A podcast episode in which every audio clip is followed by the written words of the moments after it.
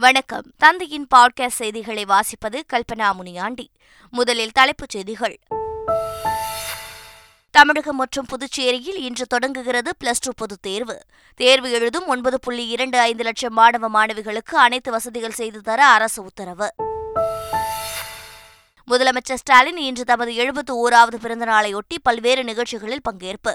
சென்னை அண்ணா அறிவாலயத்தில் திமுக தொண்டர்கள் கட்சி நிர்வாகிகளை சந்திக்க ஏற்பாடு. காவிரி விவகாரத்தில் மத்திய மாநில அரசுகளை கண்டித்து தஞ்சையில் அதிமுக சார்பில் ஆர்ப்பாட்டம். விவசாயிகளை பாதுகாக்க சட்ட போராட்டம் நடத்தியது அதிமுக தான் என்று அக்கட்சி பொதுச் செயலாளர் எடப்பாடி பழனிசாமி பேச்சு. திமுக காங்கிரஸ் இடையே தொகுதி பங்கீடு தொடர்பாக நாளை அடுத்த கட்ட பேச்சுவார்த்தை. காங்கிரஸ் கட்சியின் தமிழக மேலிட பொறுப்பாளர் அஜோய்குமார் இன்று சென்னை வருகை. பிரதமர் மோடி தலைமையில் டெல்லியில் நடைபெற்றது பாஜகவின் மத்திய தேர்தல் குழு கூட்டம். முதற்கட்ட பாஜக வேட்பாளர்கள் பட்டியல் ஓரிரு நாட்களில் வெளியாகும் என எதிர்பார்ப்பு. சென்னையில் அடுக்குமாடி குடியிருப்பில் வெள்ளை அடிக்கும் பணியின் போது விபரீதம். ஏனியில் மின்சாரம் பாய்ந்து இருவர் சம்பவ இடத்திலேயே உயிரிழப்பு. வங்கதேச தலைநகர் டோக்காவில் உள்ள வணிக வளாகத்தில் நேற்றிரவு பயங்கர தீ விபத்து. நாற்பத்தி நான்கு பேர் உடல் கருகி உயிரிழப்பு தீயில் சிக்கிக்கொண்ட எழுபத்தி ஐந்துக்கும் மேற்பட்டோர் மீட்பு. துபாயில் நடைபெற்ற உலகின் முதல் ஜெட் சூட் ரேஸ் பந்தயம். தண்ணீருக்கு மேல் சீறி பறந்து சென்ற வீரர்களை கண்டு பார்வையாளர்கள் வியப்பு. இனி விரிவான செய்திகள். தமிழ்நாடு மற்றும் புதுச்சேரியில் இன்று பனிரெண்டாம் வகுப்பு பொதுத் தேர்வு தொடங்குகிறது. இதில் சுமார் ஒன்பது புள்ளி இரண்டு ஐந்து லட்சம் மாணவ மாணவிகள் கலந்து கொண்டு பிளஸ் டூ தேர்வு எழுதுகின்றனர். இதையொட்டி பிளஸ் டூ தேர்வு எழுதும் மாணவ மாணவிகளுக்கு முதலமைச்சர் மு ஸ்டாலின் வாழ்த்து தெரிவித்துள்ளார். இறுதித் தேர்வை அச்சமற்று எழுதுமாறு அறிவுறுத்தியுள்ள முதலமைச்சர் ஸ்டாலின் தேர்வு என்பது மற்றொரு கல்வியியல் நடைமுறை தானே தவிர அது உங்களது திறமையை எடை போடுவதற்கான அளவுகோல் கிடையாது என குறிப்பிட்டுள்ளார். பெற்றோர்களும் தங்களது குழந்தைகள் மீதான தேவையற்ற அழுத்தங்களை தவிர்த்து மாணவ மாணவிகளின் வெற்றிக்கு ஊக்கமளிக்க வேண்டும் என முதலமைச்சர் ஸ்டாலின் அறிவுறுத்தியுள்ளார். பிளஸ் டூ பொதுத் தேர்வில் பங்கேற்கும் அனைத்து மாணவ மாணவிகளும் தன்னம்பிக்கையுடனும் தைரியத்துடனும் அச்சமும் இன்றி தெளிவான சிந்தனையுடன் நன்றாக தேர்வு எழுதி நல்ல மதிப்பெண்கள் எடுத்து விருப்பமான உயர்கல்வி படிப்பினை தேர்ந்தெடுத்து வாழ்வில் சிறக்க வாழ்த்துக்களை தெரிவித்துக் கொள்வதாக அதிமுக பொதுச் செயலாளர் எடப்பாடி பழனிசாமி வெளியிட்டுள்ள அறிக்கையில் தெரிவித்துள்ளார்.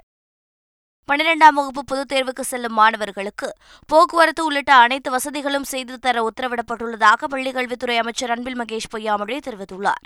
தேர்வு சார்ந்து என்னென்னலாம் நம்முடைய மாணவ செல்வங்களுக்கு நாம் ஏற்படுத்தி தர வேண்டுமோ ஒட்டுமொத்த தமிழ்நாட்டில் இருக்கின்ற ஒவ்வொரு மாவட்டம் அந்த ஆட்சித்தலைவர் தலைமையில் அதை மிக சிறப்பான முறையில் அதை இன்றைக்கு ஏற்பாடு செய்திருக்கிறார்கள்.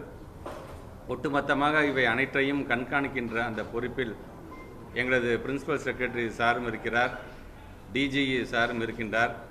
தொடர்ந்து ஒவ்வொரு மாவட்டத்திற்கும் ஒரு டைரக்டர் ஒரு ஜாயின்ட் டைரக்டர்ஸ் என்று ஏற்கனவே நாங்கள் வந்து ஒரு இன்சார்ஜ் நாங்கள் ஏற்படுத்தி இருக்கின்றோம் முதலமைச்சர் ஸ்டாலின் இன்று தமது எழுபத்தி ஓராவது பிறந்த நாளை ஒட்டி சென்னை மெரினா கடற்கரையில் உள்ள முன்னாள் முதல்வர்கள் அண்ணா மற்றும் கருணாநிதி நினைவிடத்தில் மலர் தூவி மரியாதை செலுத்த உள்ளார். பின்னர் சென்னை வேப்பேரியில் உள்ள தந்தை பெரியார் நினைவிடத்தில் மரியாதை செலுத்தும் முதலமைச்சர் ஸ்டாலின் தொடர்ந்து கோபாலபுரம் இல்லத்திற்கு சென்று கருணாநிதி புகைப்படத்திற்கு மலர் தூவி மரியாதை செலுத்துவதுடன் தயார் தயாளு அம்மாளுவிடம் வாழ்த்து பெறுகிறார்.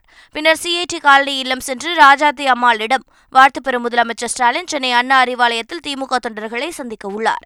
அங்கு திமுகவின் முக்கிய நிர்வாகிகள் மற்றும் கூட்டணி கட்சித் தலைவர்களும் முதலமைச்சர் ஸ்டாலினை நேரில் சந்தித்து பிறந்தநாள் வாழ்த்து தெரிவிக்க உள்ளனர் காவிரி விவகாரத்தில் மத்திய மாநில அரசுகளை கண்டித்து தஞ்சையில் அதிமுக பொதுச் செயலாளர் எடப்பாடி பழனிசாமி தலைமையில் ஆர்ப்பாட்டம் நடைபெற்றது. அப்போது பேசிய எடப்பாடி பழனிசாமி காவிரி விவகாரத்தில் விவசாயிகளை பாதுகாக்க சட்டப்போராட்டம் நடத்தியது.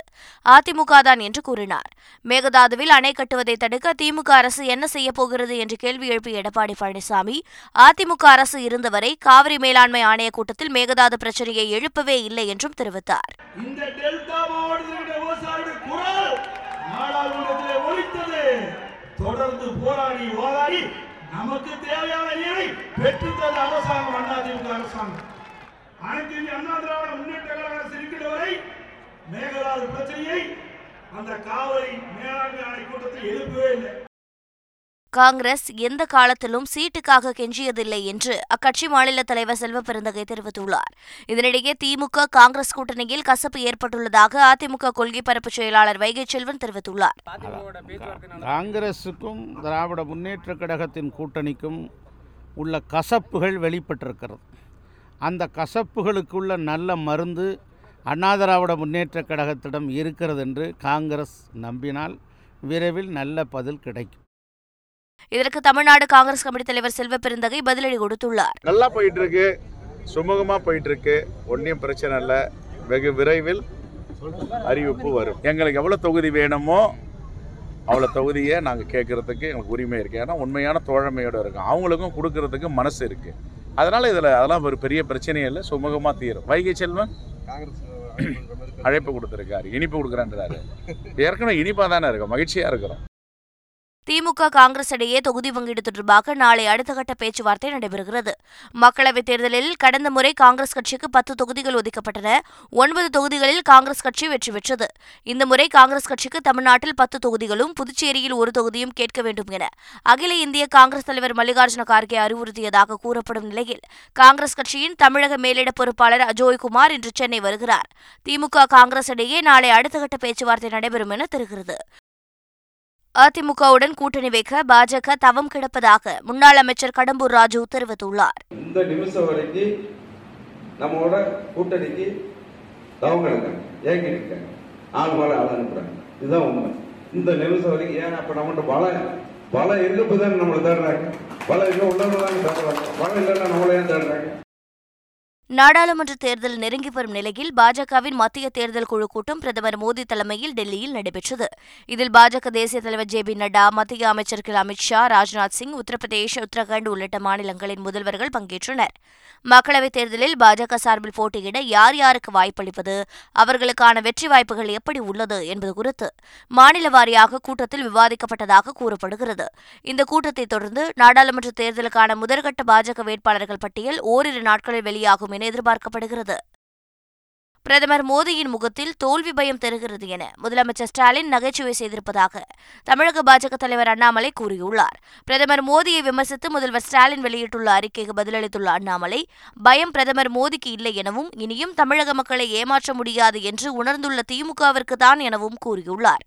இதனிடையே பல்லடம் நெல்லையில் பிரதமர் மோடி பங்கேற்ற பொதுக்கூட்டங்களில் திரண்ட கூட்டம் முதலமைச்சர் ஸ்டாலினை பதற்றமடைய செய்துள்ளதாக பாஜக எம்எல்ஏ வானதி சீனிவாசன் தெரிவித்துள்ளார். பிரதமர் மோடி தமிழ்நாட்டிற்கு அடிக்கடி வர தொடங்கியுள்ளதால் முதலமைச்சர் ஸ்டாலினுக்கு தான் தோல்வி பயம் ஏற்பட்டுள்ளதாகவும் வானதி சீனிவாசன் வெளியிட்டுள்ள அறிக்கையில் விமர்சித்துள்ளார். பாஜக தேர்தல் அறிக்கை குழுவின் கருத்து கேட்பு கூட்டம் இன்று சென்னையில் நடைபெறவுள்ளது. நாடாளுமன்ற தேர்தலுக்கான தமிழக பாஜகவின் தேர்தல் அறிக்கையை தயாரிக்க H Raja K P Ramalingam உள்ளிட்டோர் அடங்கிய குழு அமைக்கப்பட்டுள்ளது. இன்று இந்த குழு சென்னை அமைந்தகரையில் உள்ள பாஜகவின் நாடாளுமன்ற தேர்தல் அலுவலகத்தில் தேர்தல் அறிக்கைக்காக பொதுமக்களின் கருத்துக்களை கேட்க உள்ளது. நண்பகல் பனிரெண்டு மணி அளவில் நடைபெறும் கூட்டத்தில் பொதுமக்கள் கலந்து கொண்டு தங்கள் கருத்துக்களை தெரிவிக்கலாம் என அக்கட்சி தரப்பில் தெரிவிக்கப்பட்டுள்ளது. செங்கல்பட்டு மாவட்டம் திருப்போரூர் சார் பதிவாளர் அலுவலகத்திற்கு சென்ற நடிகர் ரஜினிகாந்தை ரசிகர்கள் சூழ்ந்து கொண்டனர். நாவலூர் அருகே வாங்கிய நிலத்திற்கு பத்திரப்பதிவு செய்ய நடிகர் ரஜினிகாந்த் திருப்போரூர் சார் பதிவாளர் அலுவலகத்திற்கு சென்றார். அவரை பத்திரப்பதிவுத்துறை அதிகாரிகள் பூங்குத்து கொடுத்து வரவேற்றனர். தொடர்ந்து பத்திரப்பதிவு செய்த ரஜினிகாந்த் அங்கு கூடியிருந்த ரசிகர்களை பார்த்து கையசைத்தபடி வணக்கம் கூறி பின்னர் காரில் ஏறி புறப்பட்டு சென்றார். முன்னாள் பிரதமர் ராஜீவ்காந்தி கொலை வழக்கில் தண்டனை அனுபவித்து விடுதலையான சாந்தன் உடல்நலக்குறைவு காரணமாக உயிரிழந்தார். அவரது உடல் சொந்த நாடான இலங்கைக்கு இன்று காலை கொண்டு செல்லப்படுகிறது. இதையொட்டி கார்கோ விமானத்தில் கொண்டு செல்வதற்கு ஏற்ப சவப்பெட்டியில் வைக்கப்பட்ட சாந்தனின் உடல் போலீஸ் பாதுகாப்புடன் சென்னை விமான நிலையத்திற்கு நள்ளிரவில் கொண்டு செல்லப்பட்டது. இன்று காலை ஒன்பது நாற்பது மணிக்கு கார்கோ விமானம் மூலம் கொழும்புவுக்கு கொண்டு செல்லப்படும் சாந்தன் உடல் யாழ்ப்பாணத்தில் உள்ள அவரது இல்லத்திற்கு எடுத்துச் செல்லப்படுகிறது. சாந்தனின் இறுதிச் சடங்கு நாளை நடைபெறும் என தகவல் வெளியாகியுள்ளது. சென்னை அண்ணா நகரில் உள்ள ஒரு ஹோட்டலில் உணவு குறித்து ரிவ்யூ செய்த வீடியோவை ஒரு பெண் யூடியூபர் சமூக வலைதளத்தில் பகிர்ந்திருந்தார். அந்த வீடியோவில் அப்பெண் ஹெல்மெட் அணியாமல் இருசக்கர வாகனத்தில் செல்வது போன்ற காட்சி இடம்பெற்றிருந்தது. அந்த வீடியோவை பகிர்ந்து சமூக ஆர்வலர் ஒருவர் போக்குவரத்து விதிமீறலில் ஈடுபட்டுள்ளதாக பதிவிட்டிருந்தார். இதையடுத்து ஹெல்மெட் அணியாமல் வாகனத்தில் சென்ற அந்த பெண்ணுக்கு போக்குவரத்து போலீசார் ஆயிரம் ரூபாய் அபராதம் விதித்தனர். பொதுமக்களிடையே செல்வாக்குமிக்க யூடியூபர்கள் போக்குவரத்து விதிகளை கடைபிடிப்பது அவசியம் என காவல்துறை தரப்பில் அறிவுறுத்தப்பட்டுள்ளது. சென்னையில் அலுமினிய ஏணியில் மின்சாரம் பாய்ந்ததில் இருவர் சம்பவ இடத்திலேயே உயிரிழந்தனர். சென்னை தியாகராய நகர் பகுதியில் உள்ள ஒரு தனியார் அடுக்குமாடி குடியிருப்பில் வெள்ளை அடிக்கும் பணி நடைபெற்றது. இதற்காக இருபத்தி ஐந்து அடி கொண்ட அலுமினிய ஏணியை பயன்படுத்திய ஊழியர்கள் அதனை குடியிருப்புக்கு பின்புறம் தள்ளி சென்றுள்ளனர். அப்போது ஏணியில் மின்சார உயர்பட்டு மின்சாரம் பாய்ந்துள்ளது. இதில் திருவொற்றியூரை சேர்ந்த நாராயணன் பட்டினப்பாக்கத்தைச் சேர்ந்த சிவகுமார் ஆகியோர் சம்பவ இடத்திலேயே உடல் கருகி உயிரிழந்தனர். இது தொடர்பாக போலீசார் வழக்கு பதிவு செய்து விசாரணை நடத்தி வருகின்றனர். ஓசூர் அடுத்த அடவிசாமிபுரம் கிராமத்தில் மேய்ச்சலுக்கு சென்ற ஆட்டை சிறுத்தை கடித்துக் கொன்ற சம்பவம் அப்பகுதி மக்களிடையே அச்சத்தை ஏற்படுத்தியுள்ளது. தொடர்ந்து ஆடுகள் மற்றும் கால்நடைகளை தாக்கி வரும் சிறுத்தையை கூண்டு வைத்து பிடிக்க வேண்டும் என கிராம மக்கள் கோரிக்கை விடுத்துள்ளனர். தருமபுரி மாவட்டம் கீரைப்பட்டி பகுதியில் மனைவியை கொன்ற கணவரை போலீசார் கைது செய்தனர். கீரைப்பட்டி பகுதியைச் சேர்ந்த வெங்கடேசன் மற்றும் அவரது மனைவி செண்பகத்திற்கும் இடையே குடும்ப தகராறு இருந்து வந்துள்ளது. இந்நிலையில் வேலை முடிந்து வீடு திரும்பிய வெங்கடேசன் மனைவி சமையல் செய்யாததால் ஆத்திரமடைந்து சண்டையிட்டுள்ளார். வாக்குவாதம் முற்றிய நிலையில் மனைவியின் தலைமுடியை இழுத்து சமையலறை செல்ஃபில் எடுத்ததில் செண்பகம் மயங்கி விழுந்து உயிரிழந்தார். இதுகுறித்த புகாரின் பேரில் போலீசார் வெங்கடேசனை கைது செய்து விசாரணை நடத்தி வருகின்றனர். மூன்று மாநிலங்களில் இன்றும் நாளையும் சுற்றுப்பயணம் மேற்கொள்ளும் பிரதமர் மோடி பல்வேறு நலத்திட்டங்களை தொடங்கி வைக்க உள்ளார். ஜார்க்கண்டில் முப்பத்தி ஐந்தாயிரத்து எழுநூறு கோடி ரூபாய் மதிப்பிலான திட்டங்களை தொடங்கி வைக்கும் பிரதமர் மோடி முடிவுற்ற திட்டங்களை நாட்டுக்கு அர்ப்பணிக்கிறார். இதேபோல் மேற்கு வங்கத்தில் இருபத்தி இரண்டாயிரம் கோடி ரூபாய் மதிப்பிலான பல்வேறு வளர்ச்சித் திட்டங்களை பிரதமர் மோடி தொடங்கி வைத்து புதிய திட்டங்களுக்கு அடிக்கல் நாட்டி தொடங்கி வைக்கிறார். பின்னர் பீகாருக்கு செல்லும் பிரதமர் மோடி பல்வேறு நிகழ்ச்சிகளில் பங்கேற்க உள்ளார். நாட்டில் மூன்று செமிகண்டக்டர் உற்பத்தி ஆலைகளை அமைக்க மத்திய அமைச்சரவை ஒப்புதல் அளித்துள்ளது. மூன்று ஆலைகளின் கட்டுமான பணிகள் நூறு நாட்களில் தொடங்கும் என்றும் தெரிவிக்கப்பட்டுள்ளது. குஜராத்தில் தொன்னூற்று ஓராயிரம் கோடி செலவிலும் அசாமில் இருபத்தி ஏழாயிரம் கோடி ரூபாய் செலவிலும் குஜராத் மாநிலம் சனந்த் பகுதியில் ஏழாயிரத்து அறுநூறு கோடி ரூபாய் செலவிலும் செமிகண்டக்டர் ஆலைகள் அமைக்கப்பட உள்ளன. இந்த ஆலைகளால் இரண்டாயிரம் பேருக்கு நேரடி வேலைவாய்ப்பும் அறுபதாயிரம் பேருக்கு மறைமுக வேலைவாய்ப்பும் உருவாகும் என்று தெரிவிக்கப்பட்டுள்ளது. ஸ்டெர்லைட் ஆலை மூடலுக்கு எதிராக வேதாந்தா நிறுவனம் தாக்கல் செய்த மேல்முறையீடு மனு மீதான இறுதி விசாரணை உச்சநீதிமன்ற நீதிபதி டி ஒய் சந்திரசூட் தலைமையிலான அமர்வும் நடைபெற்றது. அப்போது அனைத்து தரப்பு வாதங்களை பதிவு செய்து கொண்ட நீதிபதிகள் வேதாந்தா நிறுவனத்தால் பதினோரு இடங்களில் கொட்டப்பட்டுள்ள காப்பர் கழிவுகள் கவலைக்குரிய விஷயம் என்றும் ஸ்டெர்லைட் ஆலை மூடல் விவகாரத்தில் சென்னை உயர்நீதிமன்றத்தின் நடவடிக்கை பாராட்டுக்குரியது என்றும் தெரிவித்தனர். சென்னை உயர்நீதிமன்றத்தின் உத்தரவில் எந்தவித தவறும் இல்லை என கூறி வேதாந்தா நிறுவனத்தின் மேல்முறையீடு மனுவை நீதிபதிகள் தள்ளுபடி செய்தனர். இதனிடையே ஸ்டெர்லைட் ஆலை விவகாரத்தில் உச்சநீதிமன்றத்தின் தீர்ப்பை தமிழ்நாடு முதலமைச்சர் ஸ்டாலின் வரவேற்றுள்ளார். வங்கதேச தலைநகர் டாக்காவின் டவுன் டவுன் பகுதியில் உள்ள ஆறு அடுக்கு வணிக வளாகத்தில் நேற்றிரவு பயங்கர தீ விபத்து ஏற்பட்டது. இதில் சிக்கி நாற்பத்தி நான்கு பேர் உயிரிழந்தனர். இருபத்தி இரண்டுக்கும் மேற்பட்டோர் பலத்த தீக்காயமடைந்தனர் தகவல் அறிந்து சம்பவ இடத்திற்கு விரைந்த தீயணைப்புத் துறையினர் தீயை கட்டுக்குள் கொண்டு வந்து மீட்புப் பணியில் ஈடுபட்டனர். தீயில் சிக்கிக்கொண்ட எழுபத்தி ஐந்து பேரை காப்பாற்றி காயமடைந்தவர்களை மருத்துவமனைக்கு அனுப்பி வைத்தனர்.